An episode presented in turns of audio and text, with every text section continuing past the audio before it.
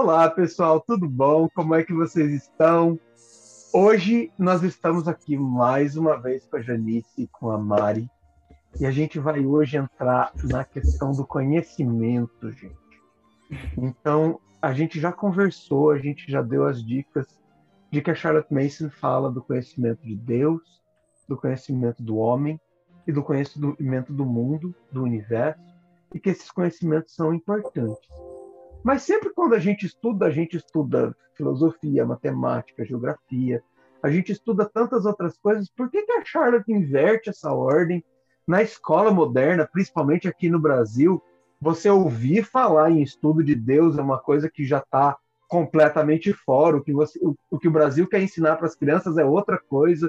Como é que a gente defende essa frase da Charlotte querendo colocar o conhecimento de Deus, do homem e do universo? Conta para mim, como é que funciona isso? Então, Eric, a Charlotte, ela falava muito, né, que ela tinha uma grande preocupação. E qual que era essa preocupação? De que as crianças estavam recebendo muito conteúdo com pouco conhecimento. Ou elas recebem conteúdos em farrapos disso e daquilo. Tem um artigo em que ela vai falar disso, né? Das crianças, até no comecinho dos nossos episódios, a gente usou um pouco dessas citações, em que ela vai falar das crianças estarem recebendo conteúdo ou conhecimento em farrapos, sendo que, na verdade, o que ela defendia é que o quê? Que o conhecimento é uma grande unidade que abraça Deus, o homem e o universo. Se você que está nos escutando aqui, você já escutou o episódio de qual é a diferença do método clássico e do método proposto por Charlotte Mason, o Art falou um pouquinho sobre isso. E aí ele deu uma breve pincelada, só para deixar vocês com curiosidades, o que cada conhecimento abrange, né? Então, não quer dizer que você não vai estudar filosofia, matemática, elas estão inseridas dentro dessas três coisas, né? O conhecimento de Deus, primeiramente, porque a Charlotte, ela falava que nós não devemos permitir que haja nenhuma separação entre a vida intelectual e a vida espiritual da criança, mas entendendo que a criança nasce uma pessoa, que ela é um ser integral, ela é educada integralmente a partir do conhecimento de Deus. Então, realmente, a obra mais importante é conhecer a Deus, buscar conhecer a Deus, e a gente já vai falar mais um pouquinho só sobre o que é, na prática, então, esse conhecimento de Deus que a Charlotte está falando. O conhecimento do homem, ele vai abranger tudo que o homem produziu, tudo que o homem fez. Então, ele vai estar ali dentro o estudo da história, o estudo da literatura, o estudo das obras de arte, ele vai estar ali dentro o estudo da filosofia, ele vai estar abrangindo o estudo das línguas, dos idiomas, das línguas mortas, das línguas estrangeiras. Ele está totalmente, tudo isso cabe dentro do conhecimento do homem. E a gente vai ter um episódio para falar só sobre isso também. E a outra parte, o conhecimento do universo, ele vem no conhecimento da ciência, das leis que regem o universo. Então, tanto o conhecimento da geografia, o conhecimento das coisas criadas por Deus, o conhecimento das leis naturais, o conhecimento das leis da física, as leis da química, ele vai totalmente dentro do conhecimento do universo. Mas entendendo o quê? Que nós lemos e aprendemos sobre o conhecimento do homem, apontando para o Criador do homem, apontando para o Deus que sempre está regindo a história. Nós lemos e estudamos o conhecimento do universo, apontando para o Deus Todo-Poderoso, Criador dos céus e da terra, né? Aquele em que os céus proclamam a sua glória e o firmamento anuncia as obras da sua mão. Aquele em que Romanos fala, né, que não há nenhum homem que tenha desculpas diante de Deus, porque Deus se fez conhecido por meio das coisas criadas. Então, por meio da criação, Deus se manifesta os seus atributos.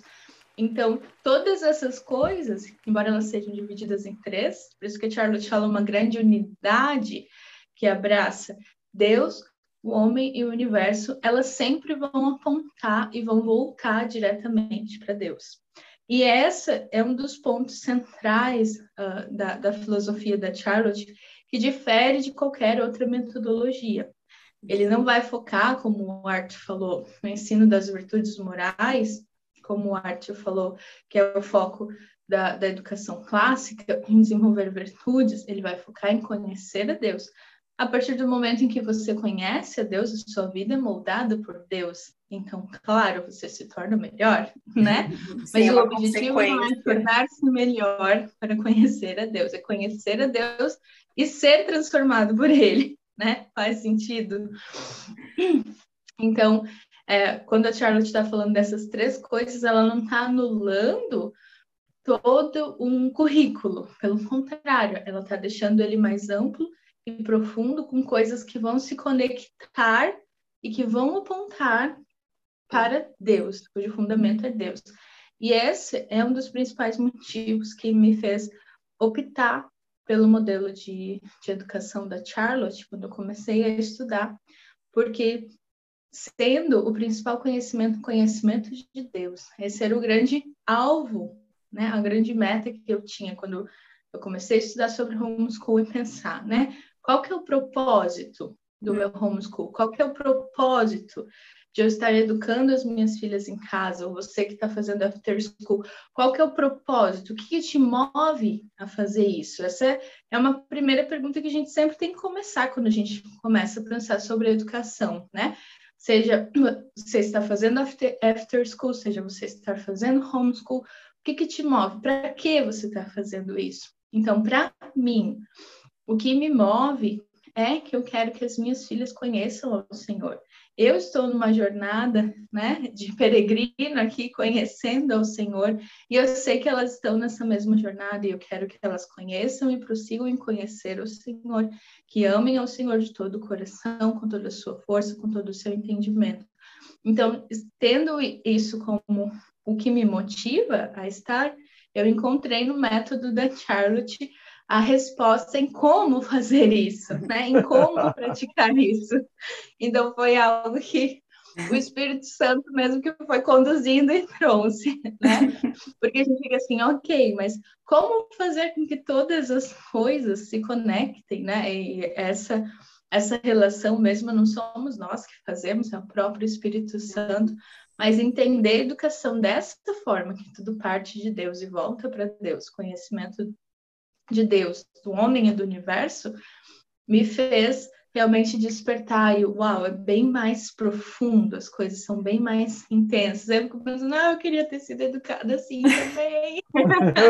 Fiz história dessa forma também. Mas nunca é tarde para a nossa autoeducação, porque enquanto eu estou preparando as lições, enquanto eu estou traçando esse caminho e trilhando essa jornada com elas, eu tô com os nossos filhos, eu tô traçando essa jornada de autoeducação e tô trilhando esse caminho junto. Olha que maravilha, né? Eu tô remindo o tempo perdido lá atrás da minha educação, com a autoeducação, para prover isso para elas. Então, esse eu acho que é um grande ponto central. Você quer comentar alguma coisa aqui, Mari?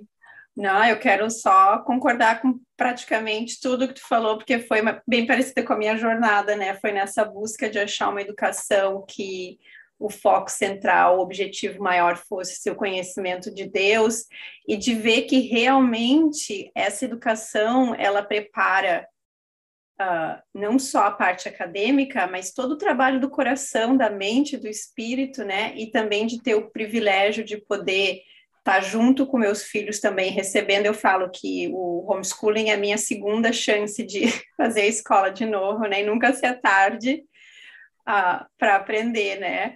E também pontuar que uma das, dos fatos, né, que a Charlotte mostra, né, desses três conhecimentos que ela divide, né? A gente vai falar mais sobre isso, como a Janice falou, das disciplinas que está embaixo de cada uma dessas categorias, mas também que todas as ideias vêm de Deus, né? Então, tudo vai acabar apontando para Ele. E é tão interessante ter esse... Eu confesso, no início não é fácil quando a gente está implementando o método, quando a gente está aprendendo a como é que faz isso, como é que é essa lição, de ter essa visão mais ampla de que a criança vai desenvolver as relações com tudo aquilo que faz parte do currículo dela, se for entregue de uma forma... como é que ela diz, né, apetitosa, digamos assim, né, que ela sempre faz essas relações, analogias com a comida, mas se a gente der para a criança, em cada disciplina, a alimentação mais variada possível, na forma mais facilmente assimilável, que ela fala, né, em forma literária, a criança vai começar a construir, formar relações com Deus, e a partir dali, com o homem, com a humanidade, né, e com o universo. Então, o conhecimento que ela está adquirindo é dela, não é eu vou dizer para ele que ele precisa saber isso, isso, aquilo para passar naquela prova, né? Existem momentos da vida que a gente precisa treinar e se preparar para provas e testes, né? Mas o conhecimento que eles estão podendo adquirir através desse método de educação é incrível, é incrível, é simplesmente incrível poder ver uma criança seguindo, né, nesse método, e como mãe educadora poder também ter a minha segunda chance. E me diz uma coisa, por exemplo, a Janice acabou de comentar que para ela o mais importante, ou um dos fatores mais importantes em escolher o método da Charlotte é o foco em levar essas crianças ao conhecimento de Deus. Uhum. A Charlotte frisa isso como principal, como a Janice disse, que foi o que atraiu, ou esse é mais um conhecimento? Quando ela usa a fórmula conhecimento de Deus, do homem e do universo, isso é uma ordem de importância ou é só uma distinção? Ela fala que o conhecimento de Deus é o mais importante dos três.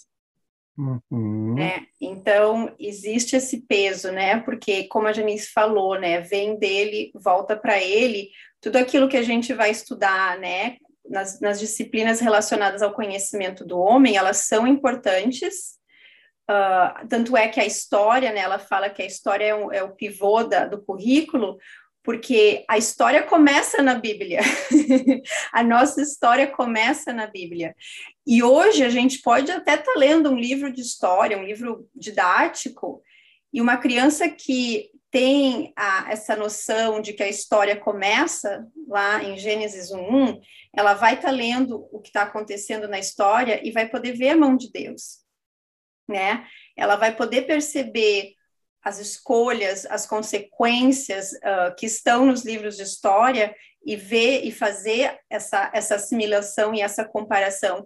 Eu falei para o meu filho mais velho, acho que nesse último ano, um ano e meio, eu lembro que eu falei para ele, começa a ler e usa eu chamei os óculos de Deus, binóculos de Deus. Imagina que Deus te deu um binóculos. Lê o texto que tu está lendo, lê o livro que tu está lendo, porque tem muita crueldade na história, nós sabemos disso. E para uma criança, claro, né, a gente escolhe livros que vão apresentar essa crueldade de uma forma que é a linguagem da criança, que ela vai poder entender sem menosprezar a capacidade dela, né? Mas dela poder ver. Então, assim, a Charlotte frisa e ela fala que o conhecimento de Deus é o primeiro mais importante, que se num dia não der tempo de fazer nenhuma lição, pelo menos a lição da Bíblia não deve ser pulada.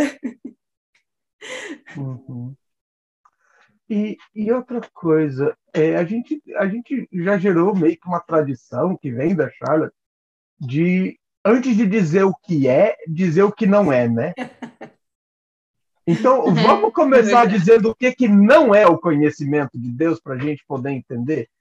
Porque se tem outras duas categorias, tem coisas que não estão inclusas ali. O que não é o ensino de Deus no método da Charlotte? Então, Eric, a gente sempre faz isso, né? E é algo da metodologia da Charlotte, de começar explicando o que não é para depois colocar o que é. E uma das coisas que ela vai trazer é que o conhecimento de Deus é diferente do estudo de virtudes, da formação de virtudes, né, da moralidade, do estudo da moralidade. Eu acho que esse é um ponto super importante da gente tocar, porque às vezes a gente tem essa tendência de usar o conhecimento de Deus só para um ensino moral. Então, que é o que a Charlotte vai falar, o que as crianças chamam de ser bom, né? Seja boa diante de Deus. Faça isso porque Deus quer assim. Faça aquilo porque Deus quer assado. E a gente acaba apresentando só um lado de Deus, né? Que é esse Deus de punição, que é só esse Deus que julga as crianças, e não apresentamos Deus, o conhecimento de Deus, como algo completo. Na verdade, muitas vezes isso acaba até criando uma barreira entre a criança e Deus. E, infelizmente, é algo que a gente vê muito acontecer, das famílias fazerem esse uso da Bíblia somente para correção, mas não para buscar conhecer a Deus, né? E eu achei muito legal aquela frase que o Art falou no episódio que a gente gravou com ele, da educação clássica, o método da Charles falou, qual é o propósito da sua igreja? É a educação nas virtudes ou é o conhecimento de Deus, né? Em uma igreja tem como lema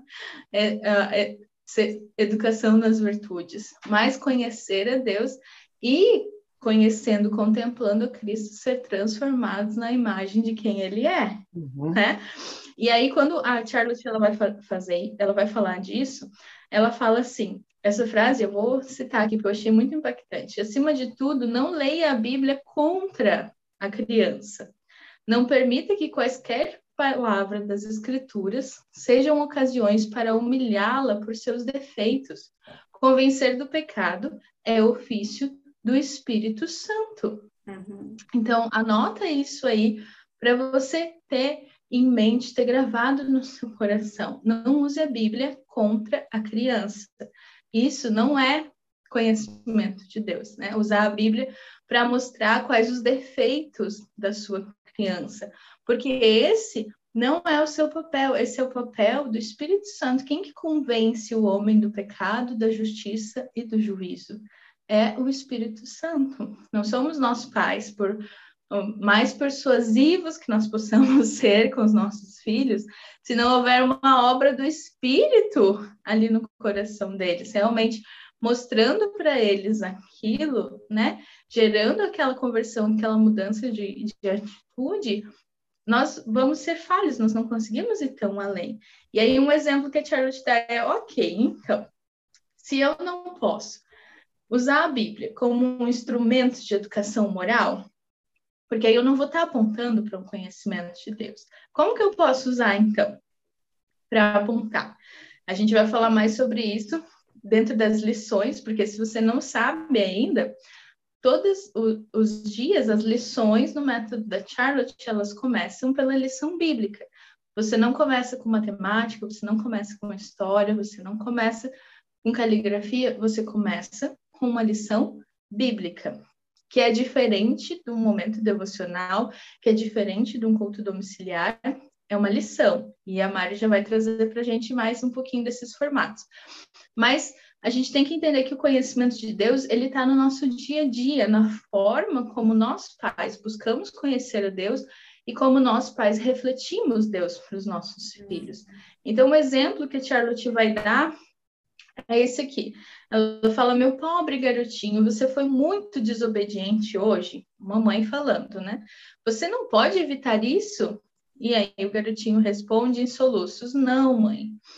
E ela fala, não, eu suponho que não. Mas há uma forma de receber ajuda. E então a mãe diz ao seu filho, como o Senhor Jesus é o nosso Salvador, porque ele nos salva dos nossos pecados. Né? E como o Espírito Santo nos consola e nos conduz. Viu como tem uma diferença entre eu usar a Bíblia e dizer, e falar para ele, você está mentindo, você está desobedecendo, você está entristecendo o Papai do Céu, você está deixando Deus triste com isso que você está fazendo. Porque isso é muito comum na linguagem dos pais, né? Você está deixando Deus triste, você está entristecendo, não faz assim, filha, porque Deus não gosta. tem uma grande diferença entre eu reconhecer que a criança que está diante de mim é uma pessoa pecadora como eu, mas uma filha de Deus, assim como eu, e falar, eu sei que você não consegue, mas foi para isso que Jesus morreu na cruz, para levar o seu pecado, para te fortalecer, para te fazer uma nova criatura e te ajudar a caminhar a passo por passo na fé sendo transformada. Tem muita diferença em educar a criança dessa forma para conhecer a Deus.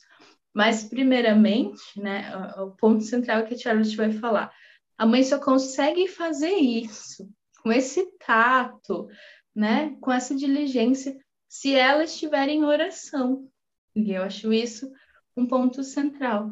Se nós estamos em oração, se nós estamos buscando conhecer a Deus, nós vamos manifestá-lo de forma correta aos nossos filhos, porque nós vamos refletindo quem Deus é dentro do nosso lar. E o Espírito Santo vai nos conduzindo e nos auxiliando nesse processo que a Charlotte ela vai falar, que não é apenas, não é uma opção, né? A Charlotte ela deixa bem claro isso no livro dela, Eric. Não é uma opção, você escolhe ou não o conhecimento de Deus. É o seu dever como pai apresentar a Deus para os seus filhos de uma forma saudável, né? De uma forma sadia. Então, é claro, o Senhor vai moldando o coração deles e eles vão se tornando virtuosos, eles vão formando uma moral, mas ela fala que as coisas precisam ser apresentadas na ordem correta, né? Não é eu falar seja bom diante de Deus, mas conheça Deus para se tornar bom. Enquanto você estava falando, Janice, eu estou exatamente numa fase em que nós estamos preparando todo um curso de interpretação bíblica para a nossa igreja aqui em Florianópolis, né? E a gente, nas pesquisas que a gente está montando para poder falar sobre a interpretação bíblica, a gente tem percebido uma coisa que é importante de ser falada e que tem tudo a ver com o que você estava falando. Porque quando a gente fala de conhecimento de Deus, principalmente olhando para as Escrituras, olhando para a Bíblia canonizada, a gente tem um problema grande, que é as pessoas nem sempre sabem como inserir a Bíblia na própria vida.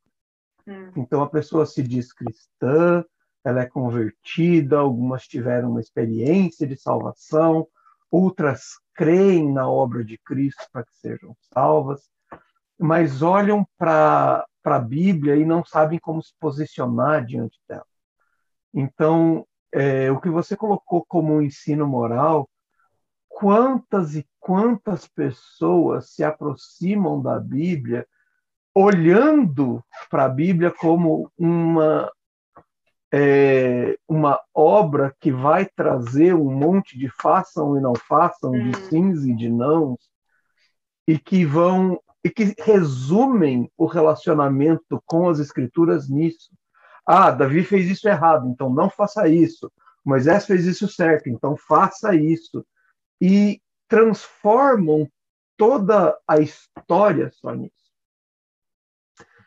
Numa outra vertente, a gente tem pessoas que vão à Bíblia e entendem que a Bíblia traz o conhecimento de Deus, que ela é a autorrevelação de Deus, e traz isso só para um aspecto devocional, né? Então, não, eu preciso ler, e daí eu vou orar, e aí eu vou me dedicar, e eu vou jejuar, e eu vou ter uma experiência a partir disso que eu li, e essa experiência vai me trazer uma resposta. Quantas pessoas ainda vão à Bíblia buscando, eu não sei se eu mudo de casa, então eu vou abrir a Bíblia num versículo, e se aquele versículo traz a ideia de mudança, isso testifica com a minha ideia de me mudar, então eu entendo que Deus falou ali. Mas o quão importante é a gente entender que a Bíblia traz a revelação de Deus, ela traz uma história história que Deus está contando para se revelar, e essa história conta o propósito de uma criação e para onde essa história está indo. Ela conta o que estava começando, o que deu errado, quais foram as soluções paliativas, qual é a solução vigente e qual é a solução definitiva no tempo da consumação com a segunda volta de Cristo. E, mais do que isso, ela ainda mostra como a gente vive nessa história, tendo esperança naquilo que virá e tendo acesso a trazer essa herança para nós ainda hoje. Mas são tão poucas as pessoas que sequer entendem como ler a Bíblia. Uhum. E se eu mesmo só leio a Bíblia para eu descobrir o que está certo e o que está errado, é claro que eu não vou ensinar para minha criança algo diferente disso. Então, tem um aspecto disso tudo que, mais uma vez, tendo um pouco de conhecimento teológico e vendo e descobrindo a Charles Mason, eu vejo como ela tinha e como que ela traz uma visão muito, muito acertada do conteúdo bíblico e do que falar, de como fazer. Né? O que você falou, essa frase do garotinho, diz exatamente isso. A questão não é que ele acertou ou que ele errou, mas que diante da incapacidade de acerto ele tem uma solução. Ele tem bens vindouros que podem ser aplicados na vida dele hoje. Né? E, cara, isso é fantástico. Eu não podia deixar a gente continuar sem colocar isso de uma linguagem mais teológica, porque é preciso a gente saber como enxergar a Bíblia para que a gente possa fazer uma lição sobre a Bíblia que seja dentro do que deveria ser. Então, que os pais que vão ensinar isso também possam se aproximar da Bíblia de uma maneira diferente. Quem sabe dê para pensar um pouco no que eu estava falando sobre como você está abordando a Bíblia, para que você possa ensinar melhor. Mas você falou, Janice, que tem que as lições bíblicas fazem parte do cotidiano, do roteiro. A Mari até falou que se tudo der errado, a lição bíblica pelo menos faça. E como é que funcionam essas lições, então? Que tipo de roteiro tem isso? Para que lado que vai? Eu tenho um plano de leitura, eu fecho o olho, abro a Bíblia e digo, tá, é esse capítulo aqui, como tem gente que faz na vida inteira. Como é que eu preparo uma lição bíblica para minha criança? Ah, ia ser ótimo se fosse cada dia abre num capítulo diferente, vamos falar. Não, mas eu acho que uma coisa que o Eric falou, que vale a pena ressaltar, é como a Charlotte, no método dela, ela tem essa visão, em tudo que ela faz, ela está vendo a criança, nós como pessoas, a educação como uma ciência de relações e a Bíblia como um livro vivo, o livro vivo, né? O maior livro vivo, um livro que mostra a história, um livro onde a gente vai para conhecer mais a Deus, um livro onde a gente vai para conhecer o nosso Salvador, enfim, a Bíblia tem mil e utilidades, mas como o Eric falou, se a gente só usa uma utilidade, a gente vai estar perdendo tanto, né? E o nosso papel como pais educadores, porque eu falo que todos nós somos pais educadores, não importa se o nosso filho estuda em casa, se ele estuda numa escola, nós temos, né? Como a Janice frisou, essa obrigação de apresentar a Deus aos nossos filhos. Então, a Charlotte, como ela também no início, né, que a Janice mencionou, ela nos mostra como fazer isso. Se eu não faço ideia por onde começar, a Charlotte nos dá um passo a passo. Desde que a criança é pequena, ela pode ouvir histórias da Bíblia, aquelas histórias do Antigo Testamento que toda criança adora, que mexe com a imaginação delas. As histórias podem ser contadas pelos pais, pelo pai, pela mãe, durante um momento especial. Ela pode começar também a aprender a partir das parábolas, ouvir as parábolas de Jesus.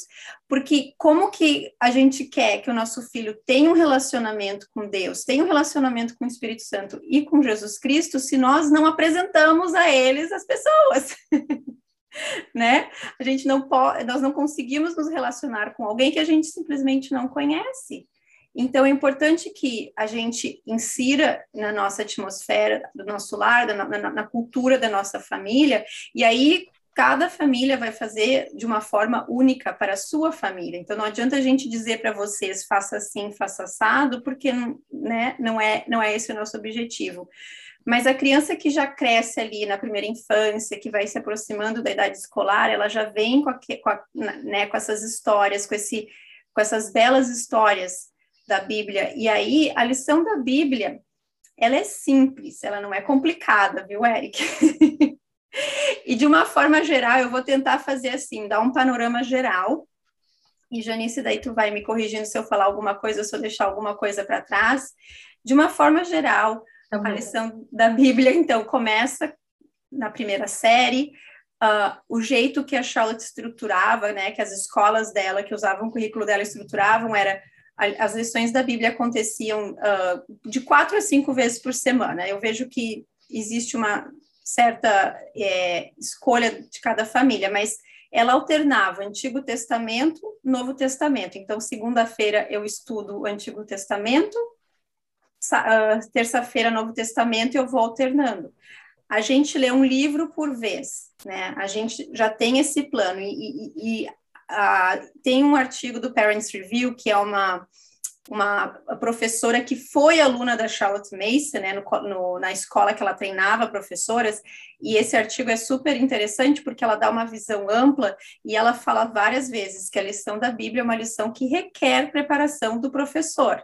A gente precisa estar por dentro do que vai acontecer. Por quê? Porque conforme a criança vai crescendo, as perguntas vão acontecer. A criança é curiosa, ela quer saber, mas como assim Moisés matou alguém, mas aí depois ele é escolhido por Deus, né? A gente precisa ter isso em mente, não para responder todas as perguntas, mas para a gente poder guiar as crianças. E muitas vezes elas acabam achando a resposta, se a gente deixar o Espírito Santo às janelas, né? Porque existe a narração, que é uma ferramenta que é usada em todas as lições.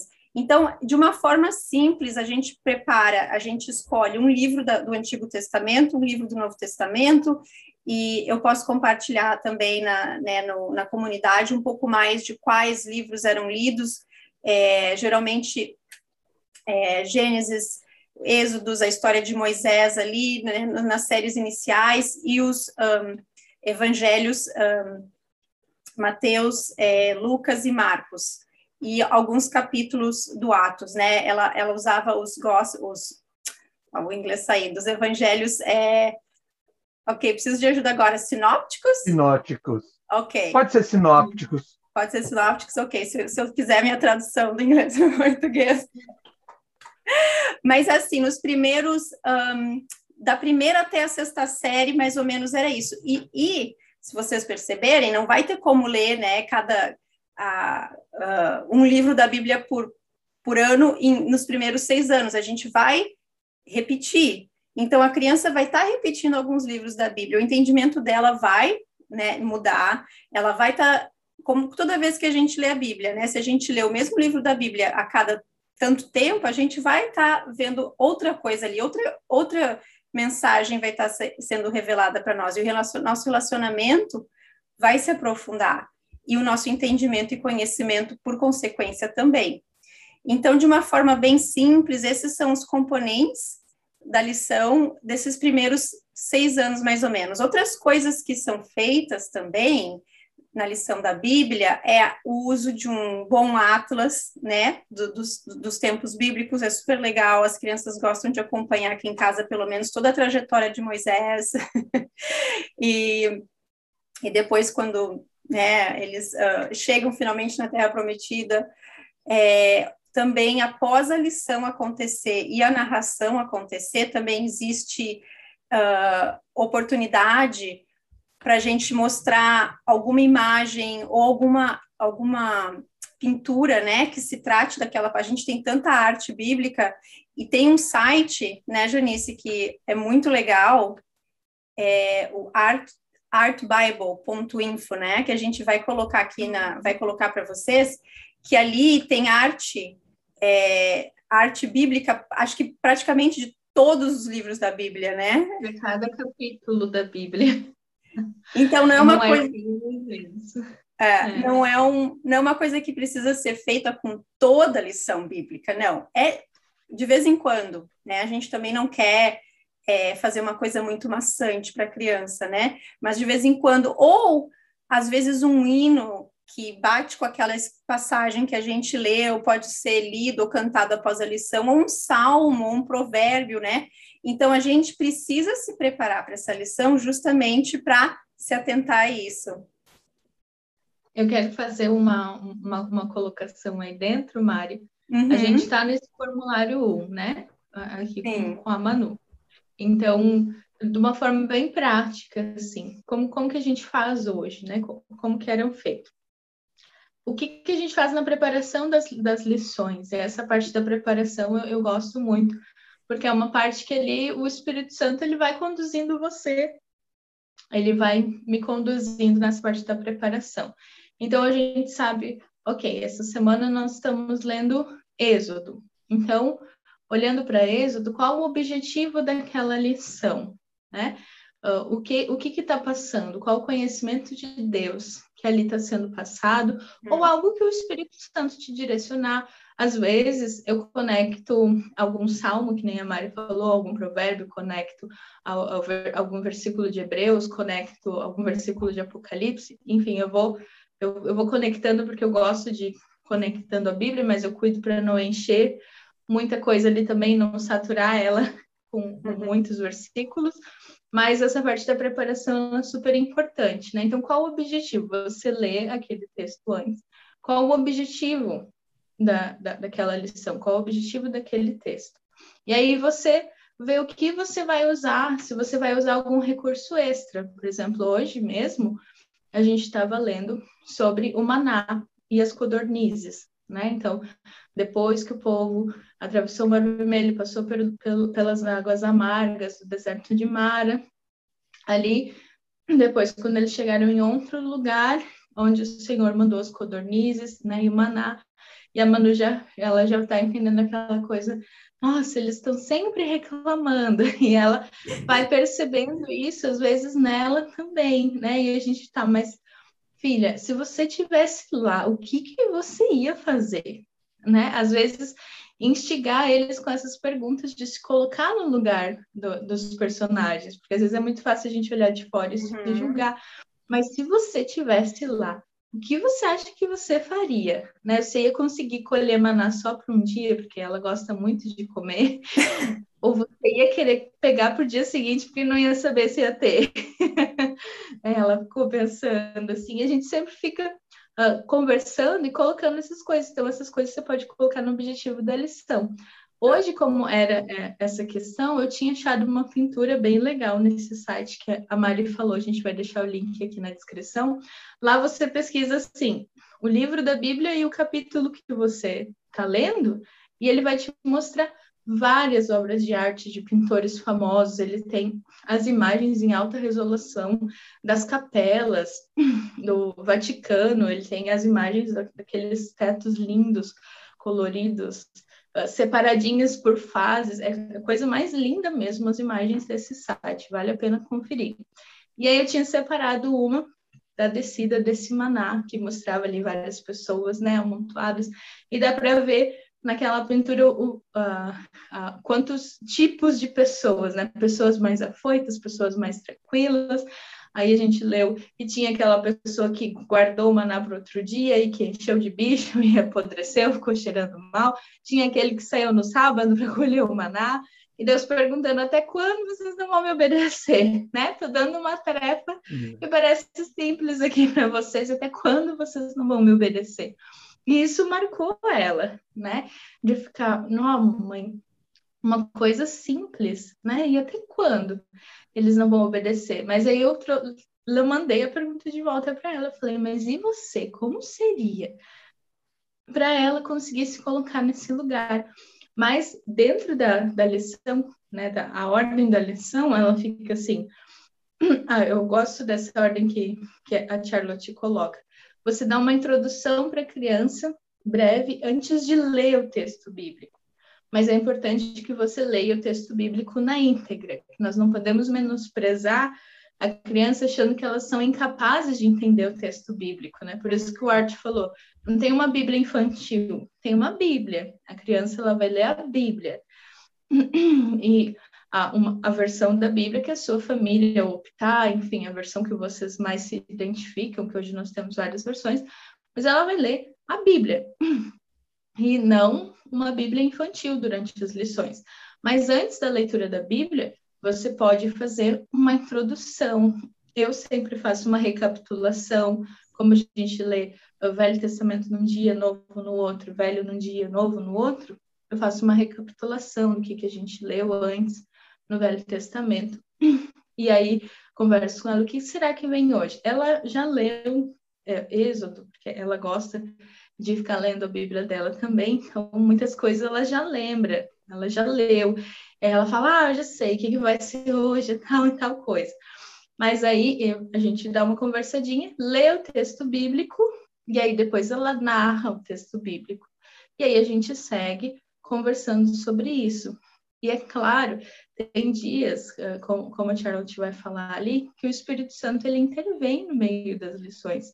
Na semana passada, a gente estava lendo o Novo Testamento e a gente estava lendo sobre Deus habitar em nós. Só que a Manuela é uma criança de um raciocínio muito lógico e científico, e daí ela ficou, como assim Deus habita dentro de nós? Que é impossível. Ela já começou... Porque não parece possível.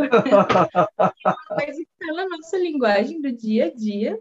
Mas eu até me surpreendi com essa pergunta dela. Eu fiquei, uau! Eu falei, ela está com uma mente de raciocinar muito. E ela ficou, porque não parece possível. E aí, então, daí eu acabei saindo do texto que a gente estava lendo e fui percorrendo ali João 14, onde Jesus está anunciando... O Consolador está anunciando o Espírito Santo, depois João 15, depois João 17, depois fui ler João 1, né, de Romanos 8, aí eu fui viajando com ela na Bíblia, mostrando a promessa de, através do Espírito Santo, Deus habitar em nós, né, o Pai, o Filho, através do Espírito habitarem em nós. Como isso era poderoso. E ela ficou tão impactada, e aí a gente leu Romanos, que fala, porque todos quanto receberam, os que creem em seu nome, esses foram chamados filhos de Deus, e agora eles vivem pelo Espírito de Deus. E aí, e o Espírito Santo foi me trazendo esses versículos na hora ali, e foi um mega momento de ministrar o coração dela, e do Senhor usar esse momento para aproximar ela dele. Então, olha que fantástico. A gente ficou...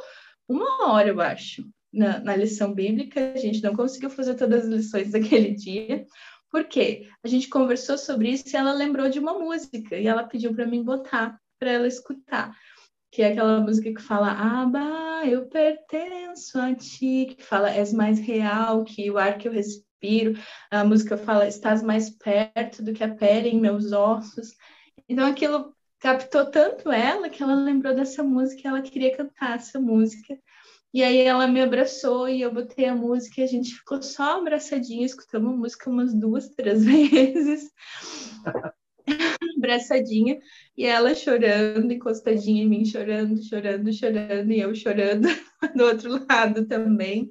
E foi até um momento do Senhor me lembrar de quem ele é, né, da habitação dele em nós, o quão precioso, porque às vezes a gente esquece o quão poderoso é ter o Espírito Santo habitando dentro de nós, o quão poderoso é nós, feitos do pó da terra, sermos templo e morada do Espírito Santo de Deus. Depois daquela pergunta dela, eu fiquei falando, uau, Senhor, é muito mais intenso, né? E tudo começou com, parece impossível, mamãe. Mas o Espírito Santo foi conduzindo a lição bíblica para um lugar de conhecer a Deus, de desfrutar do Senhor. E ali a gente ficou, por isso que deu quase uma hora, porque a gente ficou um tempão abraçadinha, chorando, depois ela orou, depois eu orei. E aí quando a gente nos recompomos, nós voltamos às outras lições. Mas eu queria compartilhar essa experiência para encorajar você, né? De que não é simplesmente mais uma lição do seu dia, de que não é simplesmente algo a mais no currículo, como nós começamos falando aqui. O conhecimento de Deus, ele é o principal conhecimento. E vocês dando liberdade ao Espírito Santo e moldando a sua criança, ele vai gerando essas questões no coração dos nossos filhos, ele vai moldando e ele vai nos capacitando e nos trazendo respostas também, para que nós possamos trazer essas respostas e mostrar mais de quem o Senhor é para eles. Esse momento da semana passada foi muito especial para mim, assim, me marcou tanto eu quanto ela. Foi um momento sensacional. Não foi o primeiro momento assim que aconteceu, foi o mais recente, mas nós já tivemos outros momentos também desses. O Senhor simplesmente abrir a mente dela, seja com uma pergunta, ou seja, dela mesmo começar a chorar por entender algo e desfrutar dessa presença do Senhor. Então, não menospreze o que é mais importante, né? Que é o conhecimento de Deus.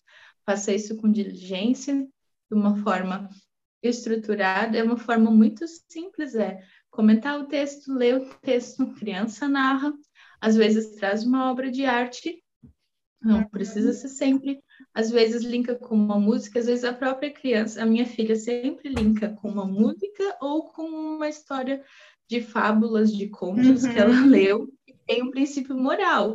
Então, olha só, a gente não está lendo a Bíblia para extrair a moral, a gente está lendo a Bíblia para conhecer a Deus. Mas o Espírito Santo sempre mostra para ela a moral. E aí ela lembra, sabe que tem uma fábula do príncipe, assim, assim, assim, que ele fez isso, isso, isso.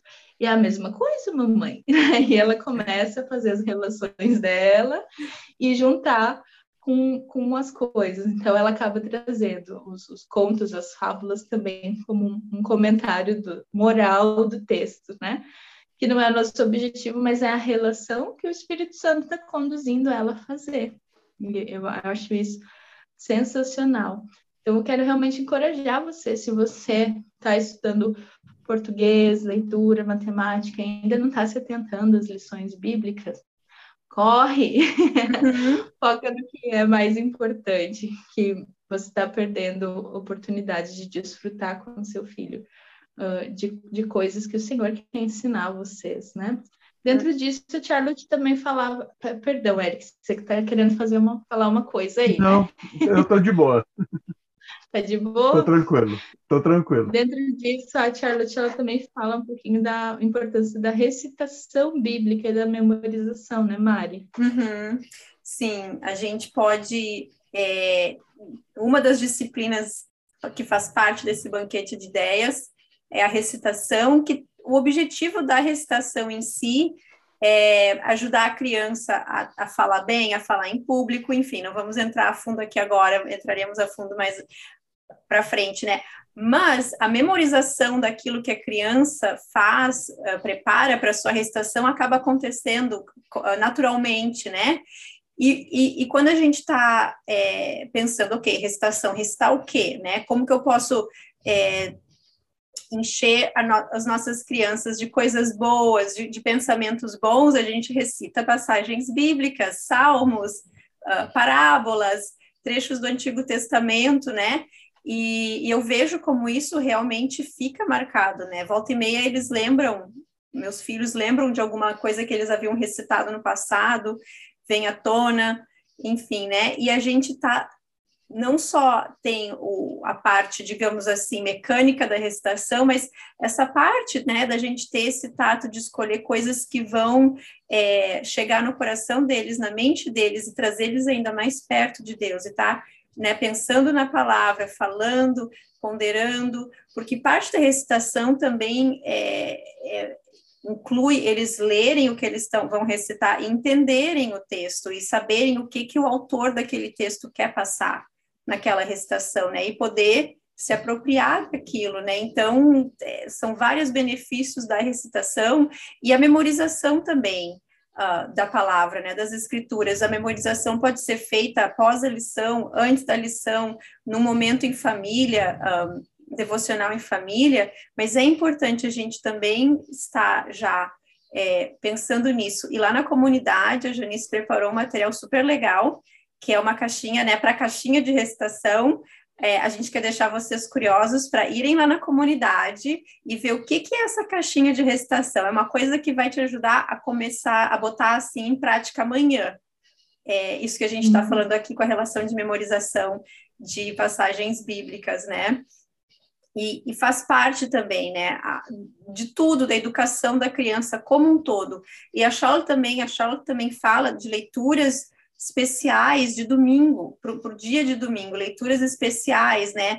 Muitas vezes, no próprio currículo que ela fazia para as escolas e para as famílias que faziam educação domiciliar no tempo dela, ela tinha já sugestões, às vezes de livros, de tipos de livro para ler, né? Mas alguns dos livros dessa leitura especial de domingo que só acontecia no domingo, né? Então a criança tinha que esperar a semana inteira para poder ter essa leitura.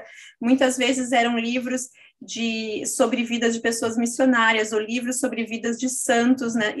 Histórias inspiradoras, um pouco mais light, de repente, mas esse tipo de literatura que também era já pensado nessa conexão, né, no ensino religioso da criança como um todo, né, e assim, para concluir um pouco essa parte das lições, né, conforme a criança vai crescendo, a lição dela vai modificando um pouco, a Bíblia nunca deixa de fazer parte da lição, mas vai chegar um ponto lá que ela vai estar lá pelo ensino médio, um pouquinho antes de iniciar o ensino médio, ela vai começar a ler os evangelhos em ordem cronológica. E a Charlotte faz sugestões de materiais e livros, né, que hoje a gente teria que procurar o que seria o equivalente para nós, né, ainda mais em português, dessas leituras. E então, assim, ela não está...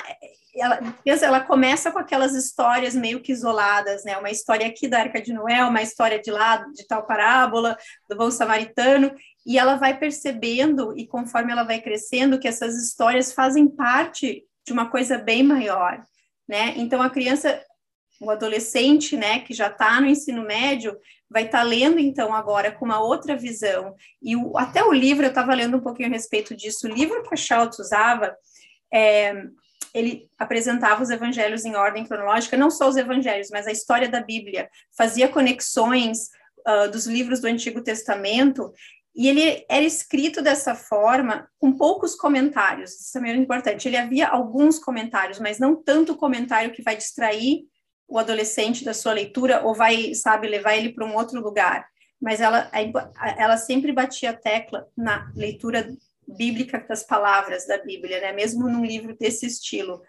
Mas um livro desse estilo ajuda num ponto que é importante a gente falar aqui, porque eu já recebi essa pergunta de várias mães que estão, né, tentando entender, ok, como é que eu faço a leitura da Bíblia? Mas eu leio tudo que está na Bíblia para minha criança de 6 anos, de 7 anos?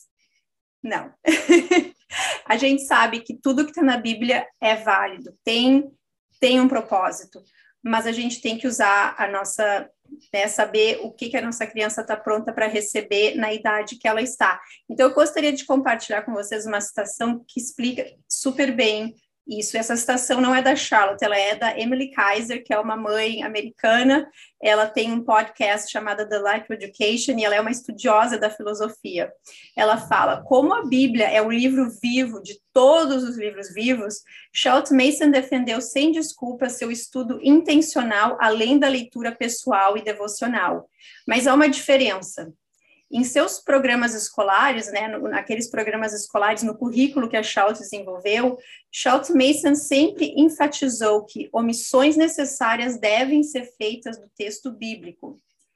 A Emily fala, ela crê que isto é importante, pois as crianças estavam estudando as escrituras e narrando aquilo que elas haviam aprendido, né? Então, embora toda a escritura seja proveitosa, seja importante, não creio que desejamos que nossos filhos contemplem muito profundamente em alguns dos elementos mais gráficos da Bíblia. Então, a gente precisa ter tato e sabedoria para poder, né, nas séries iniciais, nós lemos para as crianças. Lá pelos 12 anos, a criança lê o Novo Testamento, né, a passagem para ela ler naquela lição. Mas aí com a criança que já está lá na 8ª, 9ª série, indo para o ensino médio, a gente também tem que ter um certo cuidado com isso, né? E eu acredito que certas coisas que acontecem na Bíblia, a gente vai ter oportunidades de conversar com os nossos filhos no momento certo. Pelo menos até agora eu tenho orado para o Espírito Santo me guiar e o meu marido nesse sentido, para a gente poder instruir eles da forma que eles devem ser instruídos, sem desprezar nada do que está na Bíblia, mas omitindo com sabedoria aquilo que eles ainda não estão prontos para receber. Uhum, exatamente. E nesses anos mais avançados também, né, Mari? Uhum. Tem essa questão que você falou, do ler o texto bíblico, da ordem cronológica, e às vezes ter o uso de um comentário bíblico também, né? De algum livro teológico, algo assim. Isso. Mas sempre depois que o aluno narra, nunca antes, né? Primeiro ele tem contato com o texto bíblico, ele narra, ele faz suas próprias observações e depois ele tem um contato, ele lê e aí narra novamente, então um comentário ou o livro teológico, algo que tenha sido acrescentado ali naquela lição bíblica. Ah, eu lembrei de... Dizendo isso. Eu lembrei de outro tipo de literatura usada também em conjunção com essas literaturas, porque vale a pena ressaltar que nessa idade o adolescente já está praticamente independente nessa lição, mas ele nunca deixa de narrar, a gente nunca deixa de estar tendo esse diálogo, a gente nunca deixa de ter essa oportunidade de ser o guia, o amigo, o filósofo para o nosso filho, né? Então, apesar dele está lendo independentemente, por isso que a Schaus usa desse tipo de livro que apresenta o evangelho em forma cronológica, com as omissões já necessárias feitas, e aí também, né, a criança vai ter oportunidade, a gente vai estar lendo ainda a Bíblia com eles em outros momentos, eu espero, né, do dia, do devocional em família, guiando eles nesse sentido, mas aí, nesse propósito da lição, a Schaus escreveu uma série de 6 livros que são poemas sobre os evangelhos, que são lindos e também sonho em ter eles traduzidos para português. Mas, e ela usava também junto como parte da lição, né? Mas bem nessa estrutura que a Janice falou, o texto bíblico, a narração, e aí eu acredito que eles liam o poema e também fazia uma narração. Eu tive a oportunidade de fazer numa conferência, de fazer uma imersão bíblica com arte, como se fosse uma lição do ensino médio. Foi maravilhoso. Eu falei, não vejo a hora, não quero que meus filhos cresçam rápido, mas não vejo a hora da gente chegar nessa fase para poder, né, falar, para poder ler desse tipo de material e fazer esse tipo de lição, mas como tudo que a Schaus faz, é gradual, a gente precisa de um degrau para subir para o próximo degrau, até com a lição bíblica, né, nesse aspecto, mas como o Eric e a Janice falaram, né, a gente não vai estar usando a Bíblia só com esse propósito, né, na nossa casa, no nosso homeschool, no nosso after school, é uma das formas nas quais a gente vai estar usando a Bíblia. E a gente falou tanta coisa aqui, né, Mari? Eu aconselho você a fazer um diagrama desses 3 episódios que a gente vai fazer sobre esses assuntos. Hoje nós falamos conhecimento de Deus. No próximo episódio nós vamos falar do conhecimento do homem. E no próximo, do conhecimento do universo. Então, faça um diagrama, anote aí no seu Common Place. Se não sabe o que é isso ainda, vai lá no nosso Instagram para conferir, na comunidade também, que você vai descobrir o que é. Nós já conversamos sobre isso. Lá, anota no seu diário conhecimento de Deus. E todas as dicas, todas as ideias, como fazer, como não fazer, o que não é, ali embaixo, conecta. No próximo episódio você já está com isso prontinho e parte para o conhecimento do homem, faz suas anotações, faz sua narração, mas comece a narrar, comece a anotar todas essas coisas que vai ter muito mais informação ainda para que você possa olhar para tudo isso e entender como colocar em prática, né? Para a gente encerrar, eu separei uma citação aqui, porque nós estamos construindo, nós estamos no finalzinho desse artigo já, a filosofia educacional de Charles Mason, nós estamos quase completando essa conversa sobre a filosofia de Charles Mason, e nós trouxemos tantas coisas, mas é incrível ver como uma coisa se conecta com a outra, como uma da base para a outra, né? E nessa citação, a Charlotte ela vai falar como cada coisa age sobre a outra, mas ainda o que é principal, o que a nossa alma, o que como pessoa a nossa criança está buscando, o que nós como pessoas estamos buscando. Ela vai falar assim, então, hábitos, sentimentos, razão, consciência. Nós os seguimos até os mais íntimos recônditos da vida da criança. Cada um deles age sobre o outro, mas o que age em última instância? O que age sobre todos eles? Um escritor que buscou as coisas profundas de Deus afirma: é por um rei que nossos espíritos clamam, para guiá-los, discipliná-los, uni-los uns aos outros, para dar-lhes vitória sobre si mesmos, vitória sobre o mundo. É por um sacerdote que nossos espíritos clamam, para elevá-los acima de si mesmos, ao seu Deus e Pai, para torná-los participantes de sua natureza, colaboradores em um único e autêntico testemunho de que ele é tanto o sacerdote quanto o Rei dos homens. Uau! Uau! E com isso, gente, fica aí o desafio para vocês pensarem no conhecimento de Deus, crescerem nesse conhecimento e voltar no próximo episódio para a gente falar sobre o conhecimento do homem. Tenham uma ótima semana. Deus abençoe.